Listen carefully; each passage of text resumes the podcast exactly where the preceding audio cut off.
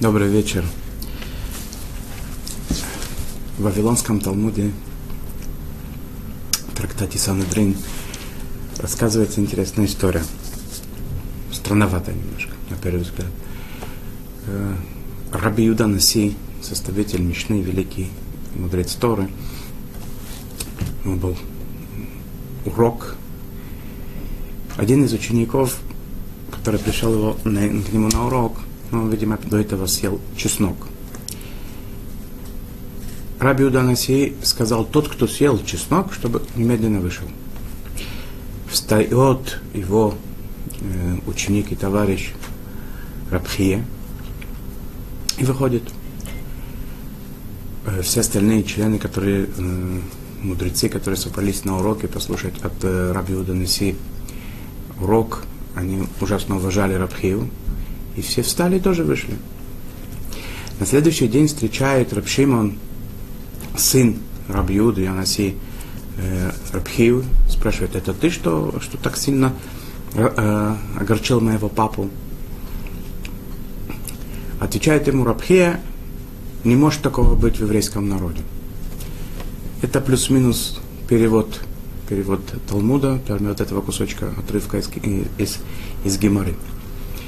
Объясняет Маршо, один из, э, один из э, важных комментаторов, комментаторов э, Агадоту, что называется, то есть тех частей Талмуда, которые повествуют о каких-то вещах,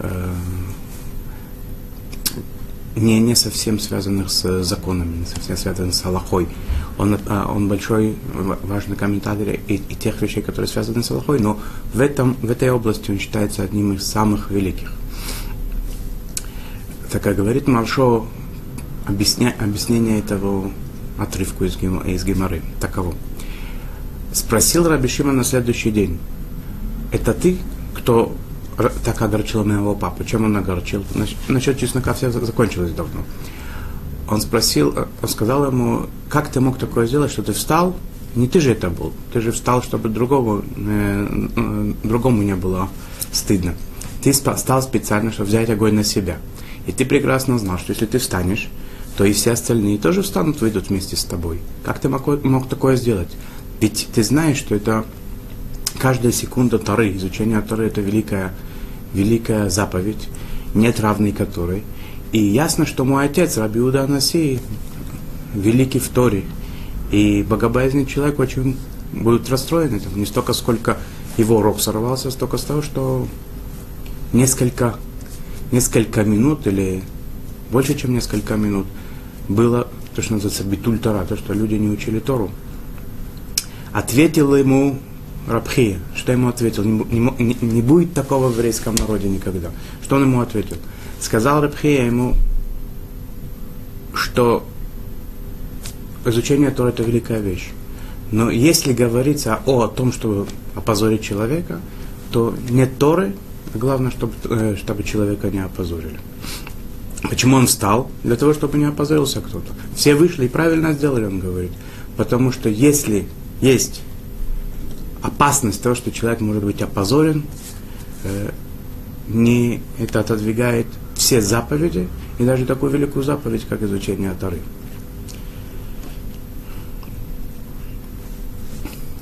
Мы с этого урока э, начнем серию, серию бесед, серию встреч.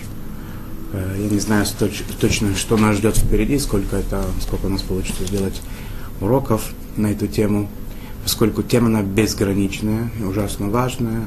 Это тема, которая, которая э, будет изучаться, в ней будет изучаться законы, те заповеди, которые Всевышний дал нам в отношениях между людьми. На скрижалях Завета, это известно, принято всеми, все, все, все знают прекрасно, что на двух скрижалях Завета были написаны 10 заповедей. 5 на одной, 5 на другой. На одной из них были написаны заповеди, которые распространяются на наши отношения с Всевышним, как бы. На второй скрижале были заповеди, которые включают в себя отношения между людьми.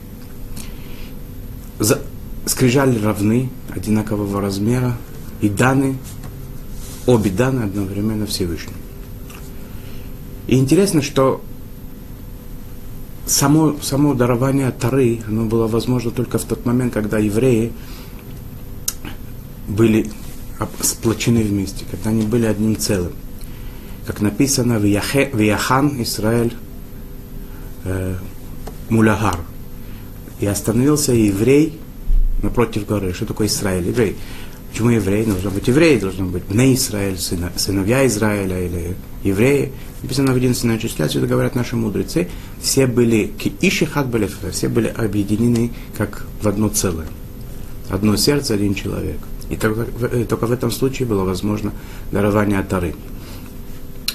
Э, Машгия, э, духовный наставник, руководитель Шивы Мир, он приводил такой красивый красивый пример этому, да, как что дерево, общ, община, общество, народ это как дерево, и каждый член этого дерева, каждый человек, он как отдельная ветка. Если ветку не питать, если ветка будет не, не связана с деревом, она, она высохнет, упадет, ее не станет. Не станет этой ветки, не станет другой, не станет целого дерева.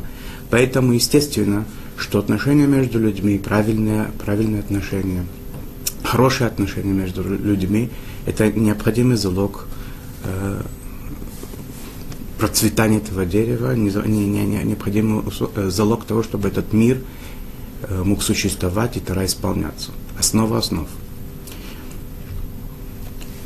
Заповеди, которые между нами и Всевышним, заповеди, которые между нами.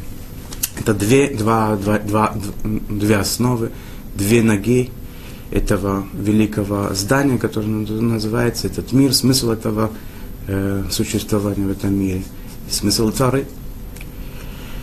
В трактате Шаббат приводится известный, известная история про человека, который хотел познакомиться с иудаизмом, возможно, принять на себя его, в том случае, если ему объяснят всю Тору на одной ноге, так там написано. Он пришел к Шамаю, Шамай его прогнал, пользуясь для этого специальной такой линейкой, которой э, э, строй, э, строители пользуются при постройке зданий.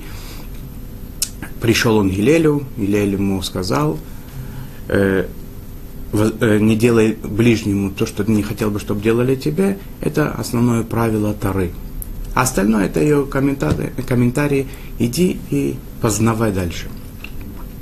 И написано, что затем этот человек принял на себя еврейство, он стал большим праведником, и он, как, как, как, как там сказано, я был, нашел свой покой под крыльями Всевышнего. Так нам написано. Это примерно, примерно то, что там говорится. Какой смысл в этом? Что это за линейка строителя? Что это такое на одной ноге? Я видел интересное объяснение тому. Немножечко оно связано, связано немножко с той темой, о которой мы говорим, что две, две ноги, да, две, две скрижали, две ноги, два основания, без, без двух ног все рушится. Что такое на одной ноге, объясните мне Тору. Либо между вами и Богом, либо между вами и вами – не может быть и то, и другое. Либо мне такая тара нужна, либо другая. А, а это одна нога. Объясните мне тару на одной ноге. Берет Шамай, Азакен, старейшина наш, Шамай, берет линейку и говорит его, что такое линейка. Даже если мы предположим, что э, Шамай, он был заядлым строителем, да, то все равно это, э, то, что мудрецы говорят, какие-то слова, они не просто так, да, это не просто зарисовки из жизни. Если там написано линейка строителя, значит что-то, что-то связано со строительством. Какое строительство? В этом намек. То, что линейка строителя, это то, что показать, что строительство, строение, это оно может существовать только на двух ногах. Одной ноги тут мало. Пришел он к Гилелю, Гилель не стал его гнать. Он нашел такую заповедь, которой явно, четко и понятно видно, что не может быть одного без другого. Как написано? Ваав тареха камоха, возлюбли ближнего как самого себя, они Ашем. Я Всевышний. То есть, С одной стороны, отношения между вами. Люби, любите один другого. С другой стороны, без этого я не буду вашим Богом. Написано в Мидраше, написано в Мидраше, что это важная заповедь, которая, которая, которую заклял Всевышний нас очень тяжелой клятвой. Я Всевышний, это на, на, на языке Тары, это обычно клятва бывает. Я Всевышний, я клянусь, как написано в Сифра, да, это в, в, в таком Мидраше Сифра, там написано, я Всевышний, верен я, что тот, кто будет любить ближнего своего, получит невероятный, невероятный э, плату, невероятную плату. Тот, который, не дай Бог, наоборот, то получит, будет наказан лично. И может быть продолжение, то, что там написано, что этот э, человек сказал потом, я нашел свое, свое место под крыльями Всевышнего тоже. Крылья они, два крыла есть у нас. Крыло которое называется заповеди между нами и Всевышним, крыло, которое называется заповеди между людьми, и эти два крыла, которые дают нам силу, которые дают нам прикрытие, которые дают нам возможность лететь.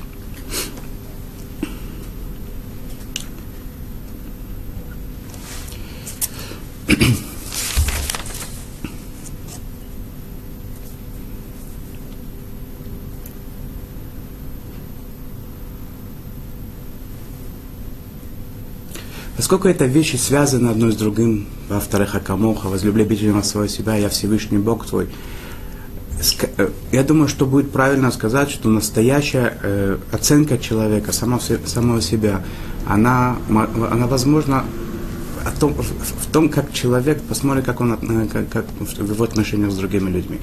Если он в своих отношениях с ближними со своими, в семье, муж с женой, жена с мужем, с детьми, с друзьями, с соседями, в, в каких-то финансовых вопросах со своими партнерами или э, конкурентами, в магазине с продавцом, в автобусе с э, водителем и так далее, и так далее, во всех э, сферах, отраслях нашей жизни, как человек ведет себя по отношению к людям, это, лучший, это самый лучший э, экзамен для него, какой на самом деле он занимает место в служении Творцу потому что нет этого без этого. И как человек относится к ближнему своему, так Всевышний оценивает человека в его искренности по, по, по отношению к заповеди между, э, между человеком и Богом.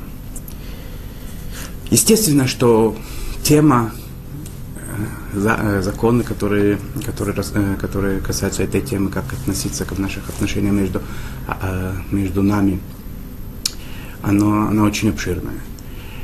И она немножко усложнена еще и тем, что она связана не с сухим выполнением закона, она обычно практически все заповеди, все законы, которые между человеком и ближним его, они, они подразумевают собой какую-то работу над своими качествами человеческими у кого качество э, более, более хорошее, им легче это выполнять, которого качество, он не родился с, до, э, до, до конца гармоничным человеком, он должен их исправлять.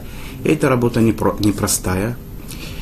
Можно так теоретически сказать, что основные два момента, которые она должна включать в себя, в принципе. Первое – это изучение, и второе – это задумывание, задумываться. Что изучать? Изучать э, взгляд еврейский на, на отношения между людьми, то, что называется мусар, еврейскую философию, еврейский подход в этом, в этом плане. И изучать законы, потому что написано в перке вот, что тот, кто не знает, что делать, он не может быть хасидом. Эн амарец хасид. Человек, который не знает, что от него требуется, он, в принципе, никогда не может приблизиться ни к чему правильному, потому что он не знает, что правильно.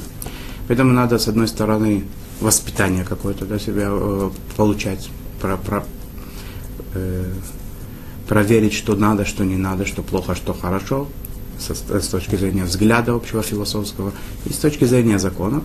И второе это идбонен, то, что называется, задумываться, хижбона нефер, делать себе такую оценку, каждодневную оценку, чему я, к чему я иду, чего я достиг, чего мне все еще не хватает. И в этих направлениях, если человек э, захочет и сможет продвинуться, то естественно, что он достигнет высот, очень больших высот.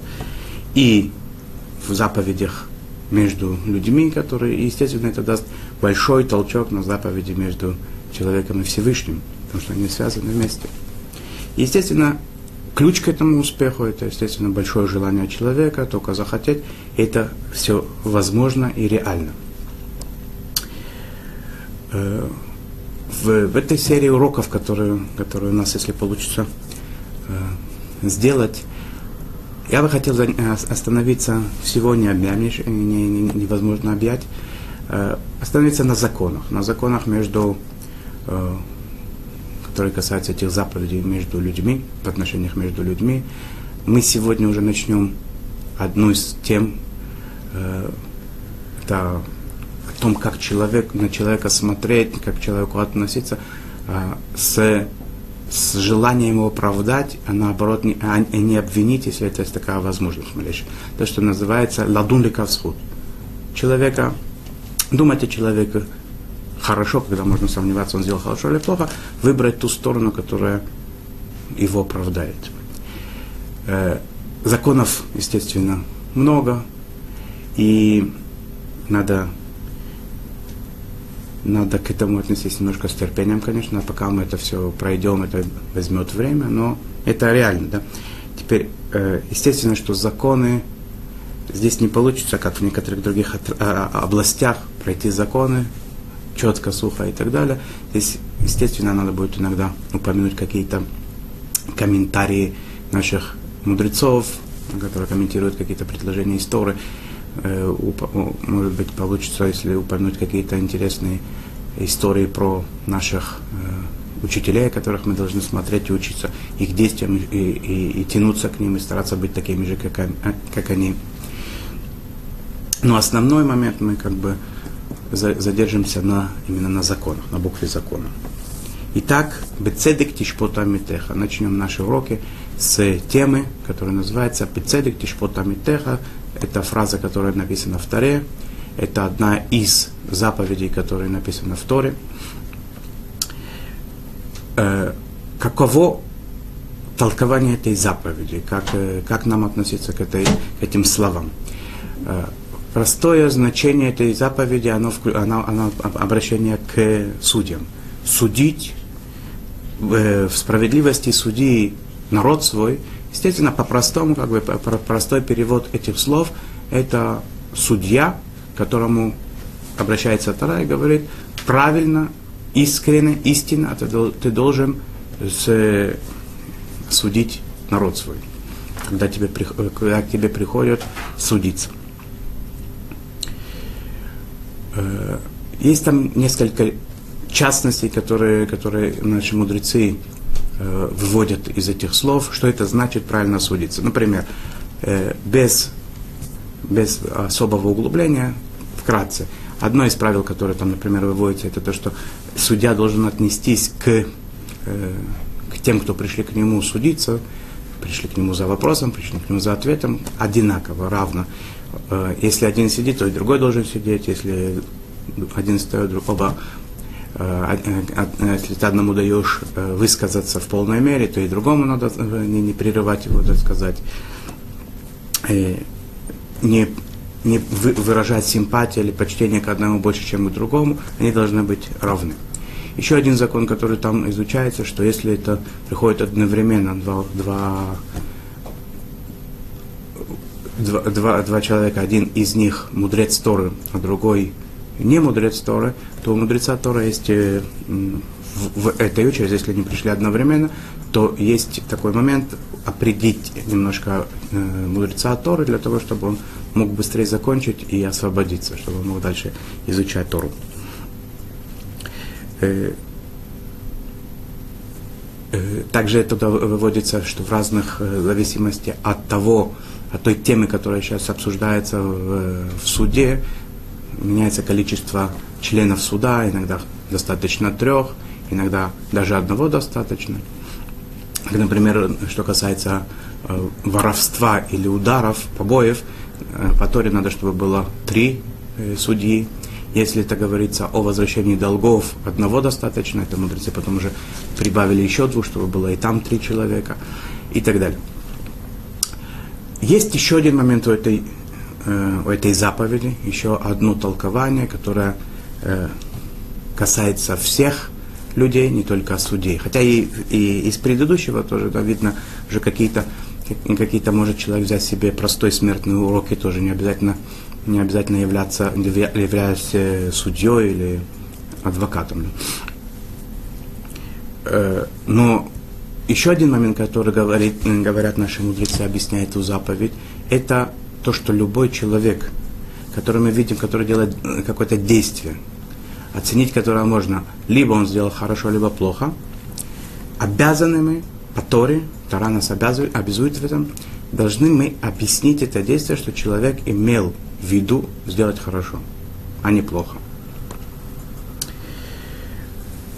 Что значит лишпот? Лишпот на иврите это судить, да? Причем тут человек, да, не, не, не суди, не судимый не будешь, да, говорят про, э, человек простой смертный, как он может вообще судить? Что Тара здесь намекает? Э, подобно тому, как э, настоящий истинный судья, для того, чтобы найти э, правильный, правильное решение вопроса, он должен очень внимательно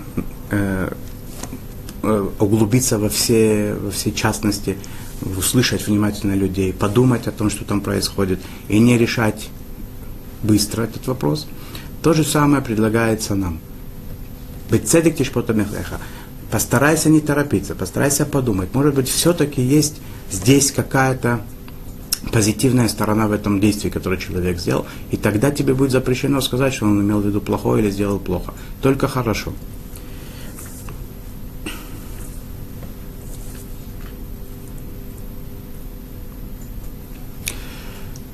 Теперь, если человек видит, что другой делает какое-то действие – и он обязан это действие расценить, как будто что другой делает что-то хорошее. Значит ли это, что мы должны себя уговаривать и обманывать, гипнотизировать, заниматься аутотренингом, что тут произошло что-то что-то хорошее. Хотя нам внутри кажется, мы уверены в том, что это было, скорее всего, все плохо. Нет, это должно идти в, полной логике, в полном соответствии с логикой, с сознанием, с нашим, с, то, что это что это, что это логично, да, что, это, что это правильно, что это может быть. Потому что если эта вещь невозможная, то такого быть не может. Нет никакого, э, нет никакой обязанности себя уговаривать в том, что нет. Э, что да, есть обязанность, это подумать хорошенько, посмотреть хорошо и проанализировать эту ситуацию так, что, возможно, все-таки это да было хорошо.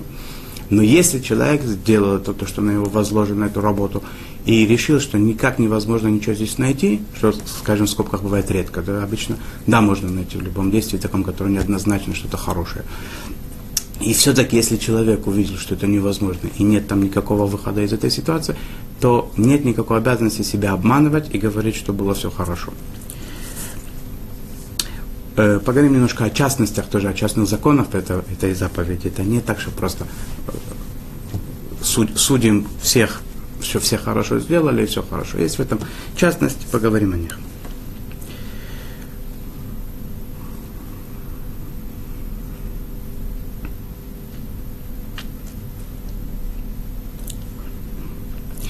Э, скажем так, в скобках маленький момент, маленькое замечание. Есть в, в перке, а вот э, в, в начале перке, вот в Мишне написано, что когда приходят э, судиться люди перед тобой, это тоже обращение к судье. Когда люди приходят к тебе судиться, они должны быть в твоих глазах, то есть ты должен на них смотреть, как будто они оба преступники. Когда они уже выходят, когда они уже получили все, что получили, решился приговор, они уходят, ты на них смотришь как на, на праведников. Но сначала как на преступник. Так это вроде бы, как бы на первый взгляд, это в разрез идет тому, что мы говорим. Но на самом деле нет никакого, естественно, здесь противоречения. Когда человек должен судить э, и решить, кто здесь преступник, кто нет, он должен отнестись к этому со всей серьезностью вопроса. Может быть, этот не прав, а может быть, тот не прав. В тот момент, когда человек решил максимально подозревание, со всеми подозреваниями, подозреваниями, какие только могут быть у него, он приступил к этому делу. Решил, проверил, оказалось, что, что оказалось. Виновный получает приговор, э, тот, кто невиновен, правый, получает свое э, разрешение быть свободным, они уходят, и с этого момента судья, как любой другой человек, должен к ним относиться как, как простым, хорошим людям, которые закаим, которые, э, которые все в порядке. Вот этот получил, может быть, он сделал нарушение, он за это нарушение по, по, получи, получил по, по заслугам. Тот, который не виноват, он и не был виноват, и все хорошо. Э, естественно, да, что наше отношение к тому, что сделал ближний наш, сделал он хорошо или плохо, наше решение, наше выношение нашего приговора, так скажем, в кавычках, оно не равно в разных ситуациях и не равно, не одинаково в отношении разных людей. Есть люди такие, есть люди другие. Э, есть интересные вещи, которые написаны в, в нашей традиции, да, в еврейской. Например, в Мишле написано, что только неумный верит всему тому, что он говорит. Этот человек он такой, да, лопух, да. Ему говорят, он все верит, это не признак большого ума. Ну а как же тогда быть? Ведь мы, я же обязан человеку относиться, что он честный, честный человек. Как быть такому моменту, когда написано в Талмуде, здесь такое приводится, приводится такое э, э, предложение из, э, из пророков, там говорится, что нашли там, э, нашли там яму определенную, в которой было очень много трупов, костей. Кто их убил? Их убил преступник один, его звали Ишмаэль. А что написано там? Которых убил Ишмаэль с помощью Гидальяу. Гидальяу Ахикам. Мы постимся э, после Рашашаны, третьего Тишрея, у нас есть пост, общий пост, и мы постимся. И очень э, такая строгая вещь. Да? Один из немногих дней еврейского календаря, который все евреи отмечают постом. У нас есть несколько постов всего. Это был великий праведник Гидали. Пост Гидали то, что называется. Как же мы говорим такое, как Гамара нам говорит, Талмуд там говорит такое, что он убил людей. Объясняется там простая вещь очень. Пришли к нему советники, друзья, товарищи, Гидали, который был тогда э, начальником евре, еврейского поселения в, Иерусалиме, в Израиле, и сказали ему, что Ишмаэль планирует э, покушение на тебя. Гидаля, цадик, праведник, он не верит ничему, что говорят про людей плохое, не может такого быть. И он не оберегся, не сделал то, что необходимо было, э, а по закону необходимо принять это в, э, ко вниманию. И поскольку это, э, поскольку это речь идет о жизни и о каких-то важ, важных моментах, Человек должен это послушать, может быть, не поверить, но принять к сведению и постараться всячески э, от этого уклониться и оберечься. Он этого не сделал. И это не внимается ему как большая праведность, а наоборот как грех. И те евреи, которые... Он, он погиб, и евреи, э, евреев погибло очень много. Если бы он не отнесся к этому так, э, как он отнесся, а принял бы это к сведению и постарался бы э, остеречься этого, то, то он бы остался жив, и евреи остались живы. Так слышится, что к, этому, этому, к нему претензия большая, и он поступил не по закону. И тем не менее, мы говорим, что надо судить о человеке, э, о человеке хорошо. Как мы, э, как мы от, э, разложим это, как мы ответим на это, чтобы это не было вопросов, э, это нас ждет небольшая работа, и мы в конце концов должны прийти к тому, чтобы у нас не было никаких противоречий. И это правильно, и это верно. Э, просто надо знать, в какой ситуации и как судить о ближнем, и о каком ближнем идет речь, и о какой ситуации идет речь, и, и что на нас возложено по букве закона и более чем по букве закона. На этом мы сегодня остановимся. Всего вам хорошего. До следующей встречи нашей.